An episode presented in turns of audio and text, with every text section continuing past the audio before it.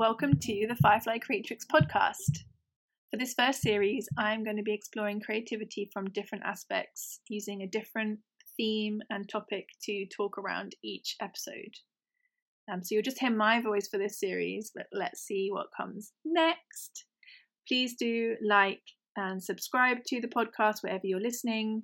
And I'm looking forward to hearing any feedback and starting more nourishing conversations. I am recording this episode on my last evening in a flat that I have been renting for about 18 months.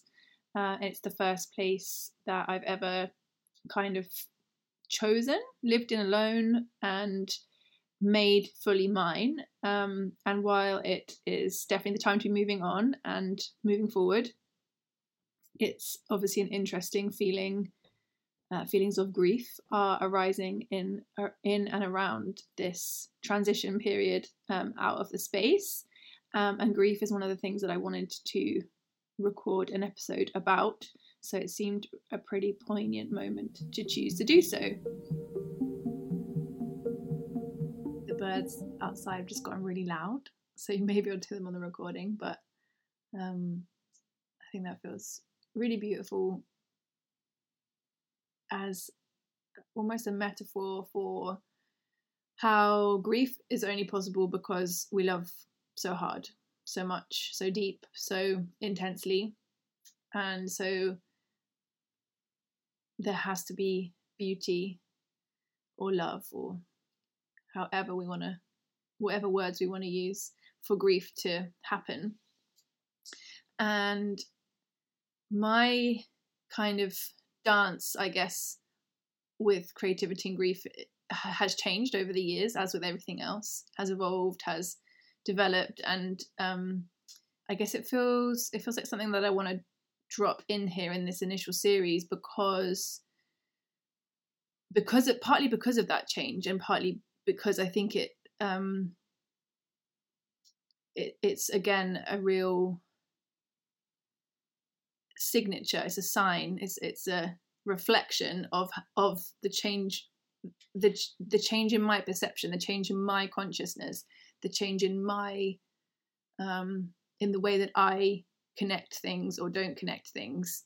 Um, so again, as a as a child, I, I don't think I had any concept of when things were hard or I don't think I had any concept of grief.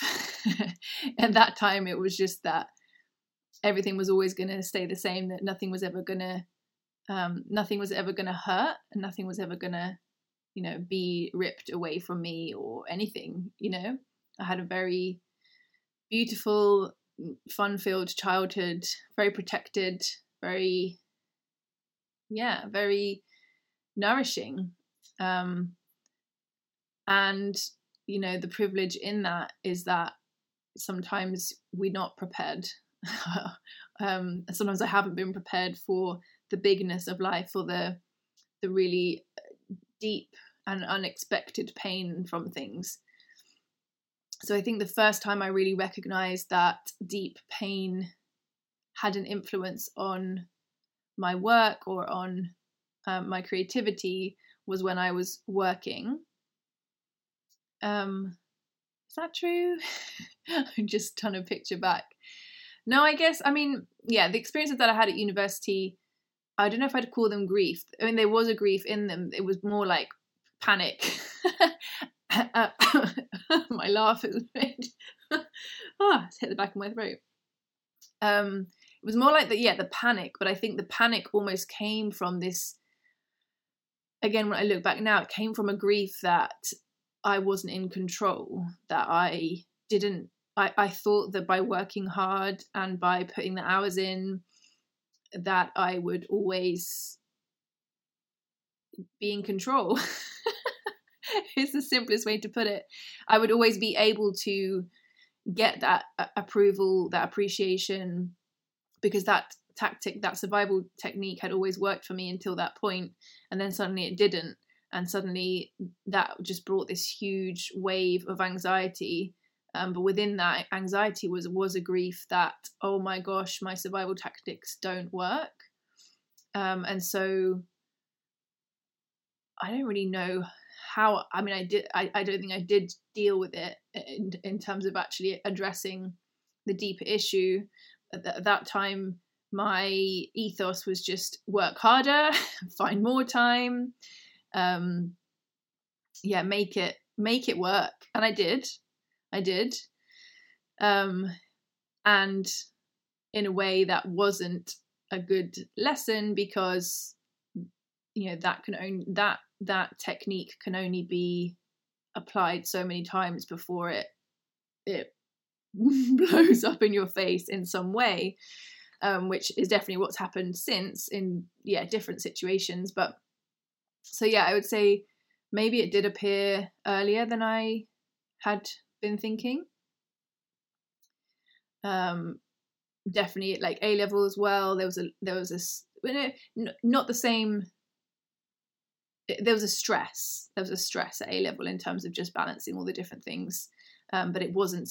It, it didn't seem to specifically have um, an impact on my creativity. Um, when I when I first noticed that, and that's what this is what I was going to say first time round was when I was working and things outside of the working sphere like a relationship breakdown or something i mean that that's the key the key ones that i can think of. When something outside of work just felt like it had crumbled and work became my pillar became my um, stability. And i actually and i was remember being surprised by this but about this at the time i suddenly felt because I had all of this energy spare, this, and almost again, it was this way of negating the grief, negating the big feelings, um, was to channel it all into creativity instead. And at this time, obviously, these were projects that weren't particularly related to grief. There was no there was no content that was particularly um, to counteract or to um, yeah directly kind of deal with with that. But it was but it was a channel. It was something that was there. It was like you know i kind of liken it to a family member almost. Um and you know since since then in in therapy and things like that i've realized that at that point in my life i had kind of three three main pillars that were my stability and i looked a lot to them for my stability as outside external stabilizers because I didn't have the um, I didn't have the resources within me to feel stable without at least three outside being a relationship, work, and home. They were the key three, and then there were others that would sort of come and go, um, which I'd also rely on at times, and obviously friends. And again, but yeah, but in my brain at that time, which is very different now, they were the three that I really relied on. And so when one of them disappeared, um, of course there was grief because th- that was one of my tripod legs had just been chopped from underneath me.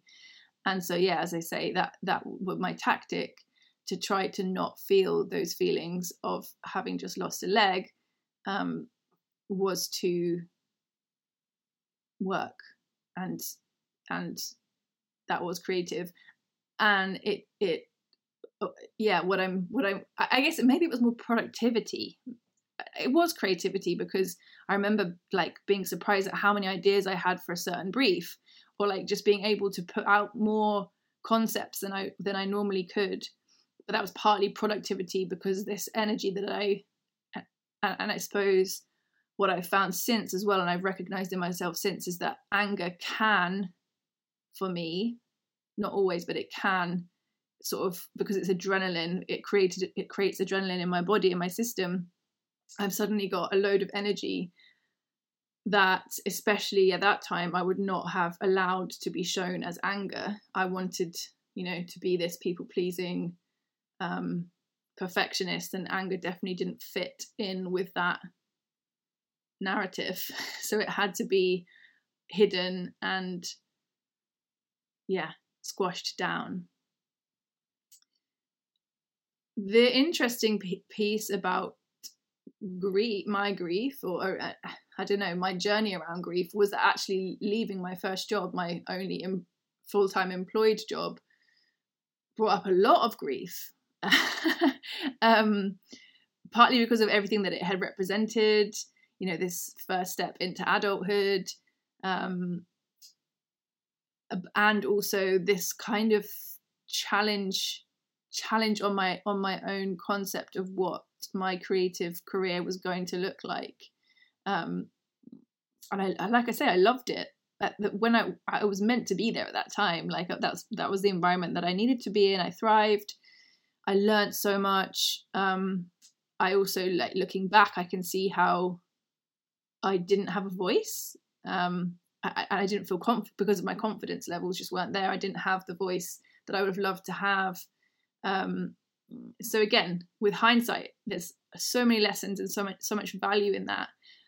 But I remember at the time when I finally did leave, and I probably should have left before I did because I just sort of, as you know, it's not un- uncommon. I'd burnt out by the time I finally did leave because I had so much, so so many kind of grievances, more within myself than anything else. Grievances in myself for what I wasn't able to not achieve, but like uh, to to communicate. Maybe I think that's I think that's it. I think that's it. So yeah, then, then there was this period after having left, and I thought that, you know, that leaving is what I needed to do. Definitely, there was no question in myself at the time, and there's still now that that was the right step for me. And I expected to feel this sort of sense of elation because I'd done what I needed to do. But the grief came afterwards. The grief for that that kind of loss of uh, maybe loss of clarity, loss of um, family. Because again, the people that I worked with, I worked with them day in, day out, and we created such an incredible bond. There was a loss of family, there was a loss of connection, there was a loss of, um, again, stability, because again, it was one of my pillars. And um, yeah, I didn't have that continuous uh, energy in my life anymore of going to one place for work. So that was another kind of grief. And then the other things that I want to touch on because it's such it's it I feel like this is literally skimming the surface because I feel like I need to to say these things because it's going to open up more and I feel like those those conversations need to be had with with others uh, in conversation recorded you know? So this is more of a a foundation because then yeah then of course i come to the pieces that i've already shared in other episodes around like being in the earthquake in nepal and having a creative response to that and not really recognizing at the time that it was creative. Uh, but there was so much grief tied up in that. So much grief um, in the experience itself of being in an earthquake, which is terrifying, and you know the the sort of life threatening element of it, but also the grief for me was very present that of my privilege and of my ability to to leave and to um, not have to face that reality every day going forward. So there was a grief in there, almost a collective grief. And I think that's another huge topic that could, yeah, is the collective grief that I, I believe a lot of us, I actually believe all of us are experiencing, but um, obviously it depends how much we want to tap into it because it's so painful that understandably a lot of people can't and won't tap into the pain that we feel for what many things that are happening at collective level right now. Um so yeah interestingly that again at the time it didn't register but but there was a collective grief for the people who had been affected by the earthquake. So probably you know 28 million people um affected in some way by the earthquake maybe more. And there was this collective grief that i i felt a part of and that was partly what spurred me on to create the project that i did the country that shook. Um and as I've documented within that project, the act of creating those illustrations, of writing the story, initially felt like a therapy for myself to make sense of something that had happened that was you know bigger than words. You can't put that into words.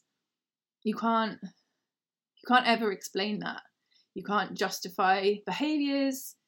It, you know it, it's just so instinctual and i've had a few experiences since then that i would say are along those lines of being purely animal instinct of knowing what you need to do. And i've you know had experiences where i've gotten somewhere and been like how did i even get here? It was just my body's knowing my gut instinct that i needed to be somewhere and almost my body you know went into autopilot and just got me somewhere um, and that was sort of the case with the earthquake. I think maybe if my brain had come in more you know i might have a i might have stayed longer in nepal which i didn't. I stayed for a week after the earthquake. And b i probably and i've said this as well i probably would not have created the project that i did because i didn't think of it as a a, a big thing at the time. I just knew i needed to do something physically with my hands, with my mind, channel what I was feeling and make sense of it through these illustrations. Um, and I wasn't convinced that it would become anything. I think if I had had the impetus that it was going to become something, then my brain would have gotten involved and maybe talked me out of it because it's like, you know, you're traveling in Asia. How practical is it that you're going to create a book? Blah, blah, blah. and it's, believe me, it's not. I didn't, as I said at the time, I didn't carry a scanner around in my backpack. Um, so everything was very much improvised and but that was what made it you know that was what made it so unique was that there was no plan um, i mean there was there was a bigger plan a divine plan in my opinion in my body in my feeling there was a plan but it definitely wasn't um, something that was uh, cognitive. It wasn't in my mind, um, and it and I I allowed that, um, which was probably the first time, maybe since I was a child, that I just allowed something. Again, because it was so different to what I'd done at work. It was drawing on pieces of paper um, for hours, and that is not not a luxury that I would have allowed myself to do for anything for paid work because everything had to be. Um, I'm doing this movement with my hands, which no one can see. Um, the, yeah, had to be this constant motion and and knowing that it was worth to spend the time on something if it was going to be done, um, which is so different to how I had approached creativity as a child when I, as a child I would just spend hours doing something and then look at it and be like, oh, do I like it? Not sure. It doesn't matter. When it did matter, maybe, but not for very long. You know, I'd just be lost in the lines or lost in the coloring perfectly in into the corners of something or in in copying something, but it wouldn't occur to me until the end really to look at what it had become. And I think that instinctual creativity is what happened after the country that shook. I mean, when the country that shook happened. Um, and yeah, um, I think, yeah, that was maybe my turning point where I once I was conscious of that, once I'd looked back and realized how which which happened obviously again very slowly gradually. It wasn't like i had a sudden light bulb moment. It was although there was a light bulb moment when i went back in 2018 but i think the realization of how how much my creativity had just instinctively come out of me that took that just was a slow burner thing. Um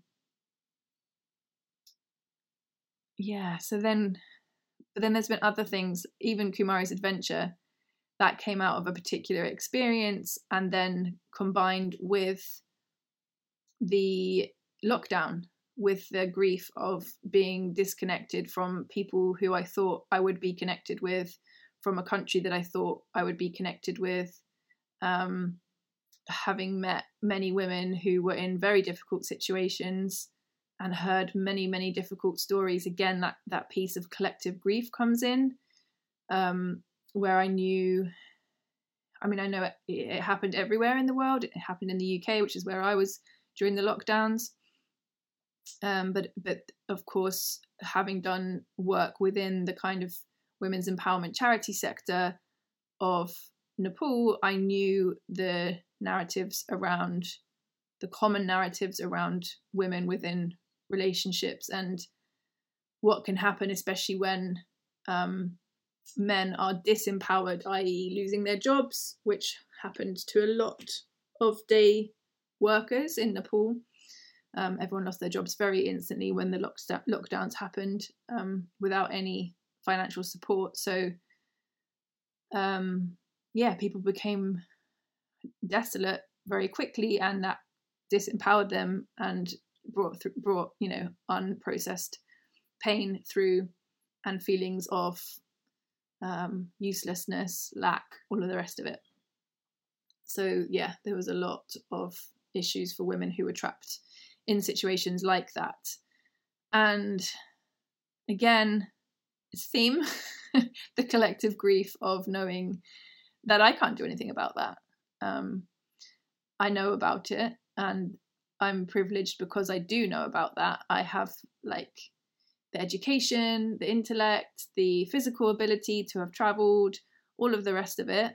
Um, I have a passport that's the color that it is. I have skin that's the color that it is, uh, which which you know which makes things easy for me. I say that in, in inverted commas. Um, it is easy, but it's not easy in other ways. Um, so yes, that definitely again with Kumari, I would never have imagined how big it has become and how um, you know long term I think it will be. It's still definitely very much um, in progress and will continue to be. Um, and it will have ebbs and flows and ups and downs and the rest of it. And it will be impacted by different grief, different um, stories, different pain, because that's sort of part of it. And I think that's sort of connected to the social change episode, in that I think part of what has spurred my spurred or spurred my love of social change as a or, or using creativity as a kind of method or a vehicle for social change is that it means that we have to look a bit deeper we can't live on the surface if we really truly want social change. And grief is often one of the things that is a bit deeper. It's not something stereotypically and traditionally that is changing but it's not traditionally something that people wear on their outside.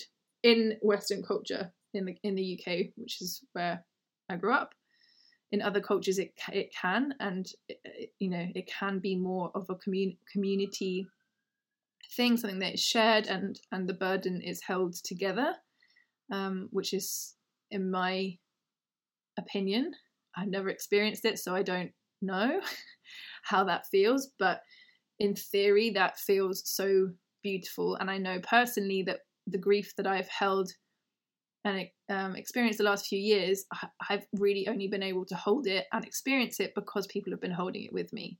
So it's not been um, like it was when I was in my early 20s in my younger jobs, younger life, where I would, um, yeah, push it down. And that was what made me more creative because I had to find a way to distract my nervous system from the grief. What's changed now 10 years later, a lot more life experience later, is like I say, that I have a support network and I have the vocabulary. Again, that's a privilege. I have the vocabulary to be able to articulate.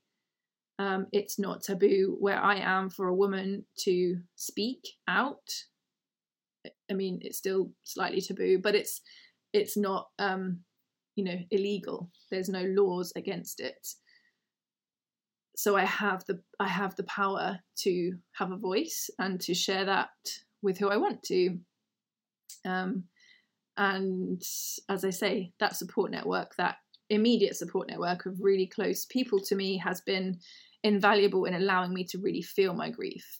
And actually, what kind of what the point of what I was going to say is that it's actually had at points, not right now, um, but has had at points in the last three years detrimental um, effect on my creativity.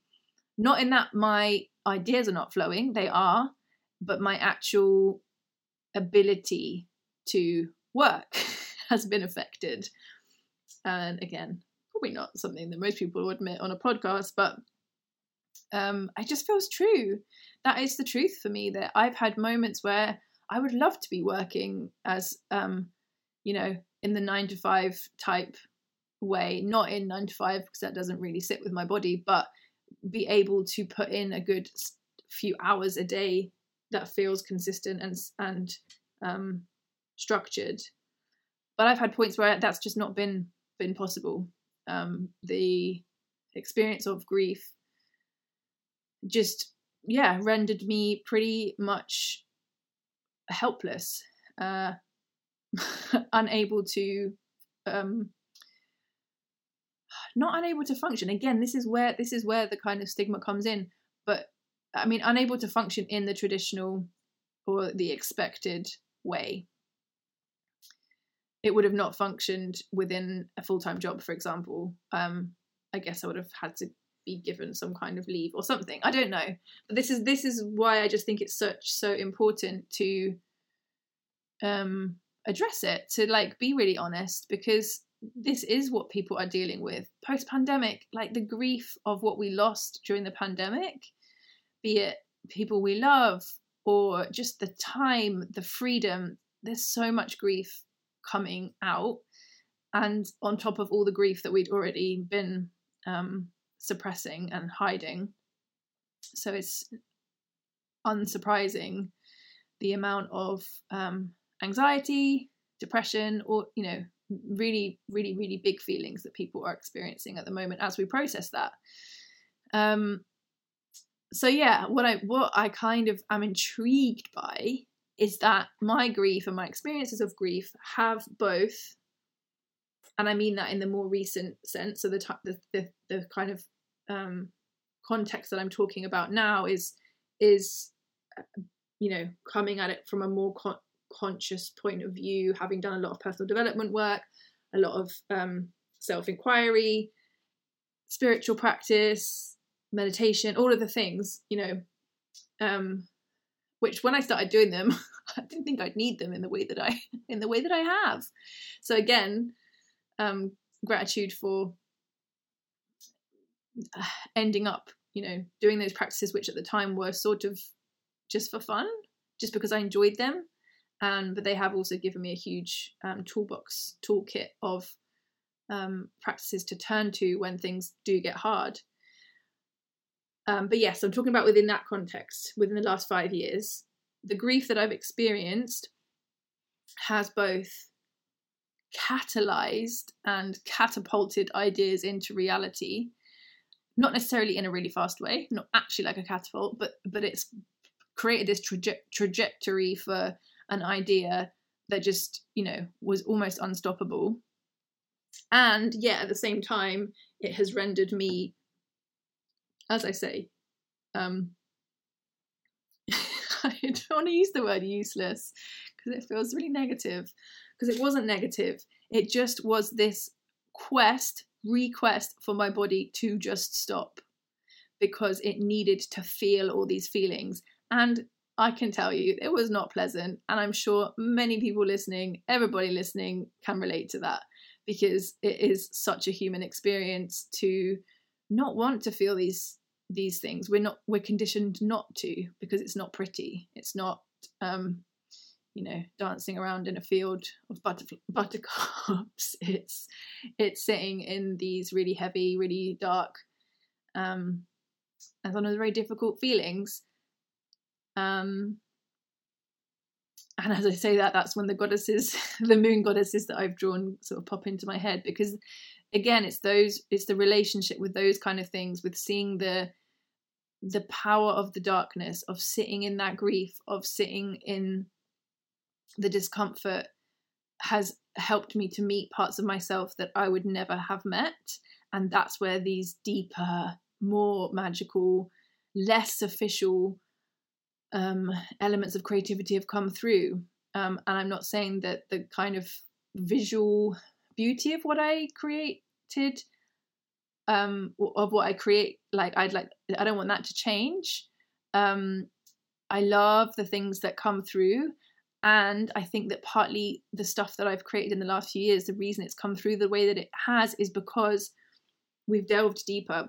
People that I've worked with we've delved deeper together into the story behind what they're doing.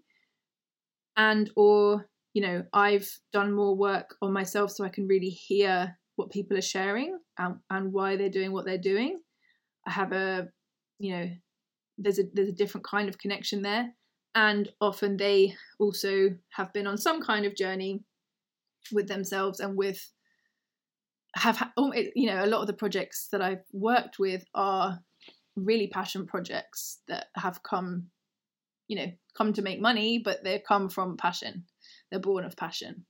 They're not kind of stereotypical business head decision type things.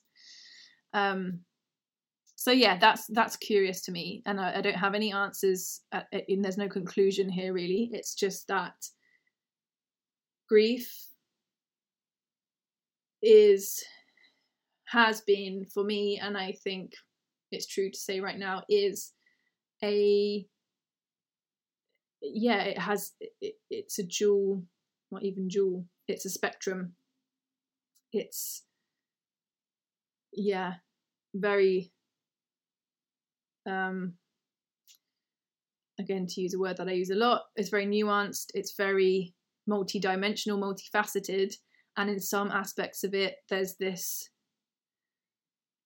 absolute desire and deep quest to create is all I can is the way that it's coming through right now.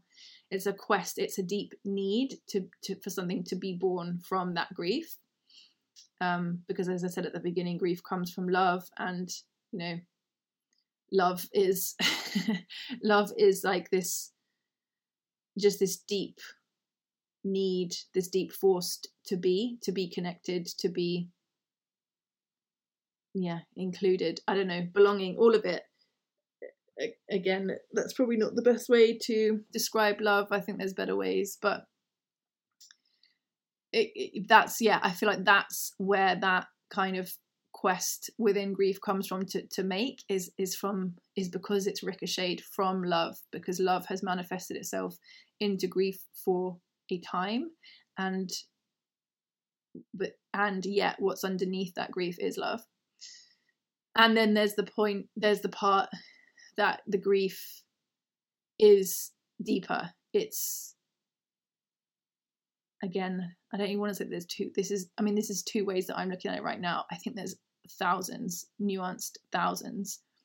Um, but yeah, the other one that kind of feels very true within my experiences is that it's, yeah, it, it's hiding deeper experiences or it's um it's asking it's been asking me to go deeper within experiences that I've had to unravel past things that I've suppressed, past pain, past ex- yeah, past experiences that haven't really fully been freed from their yeah, from their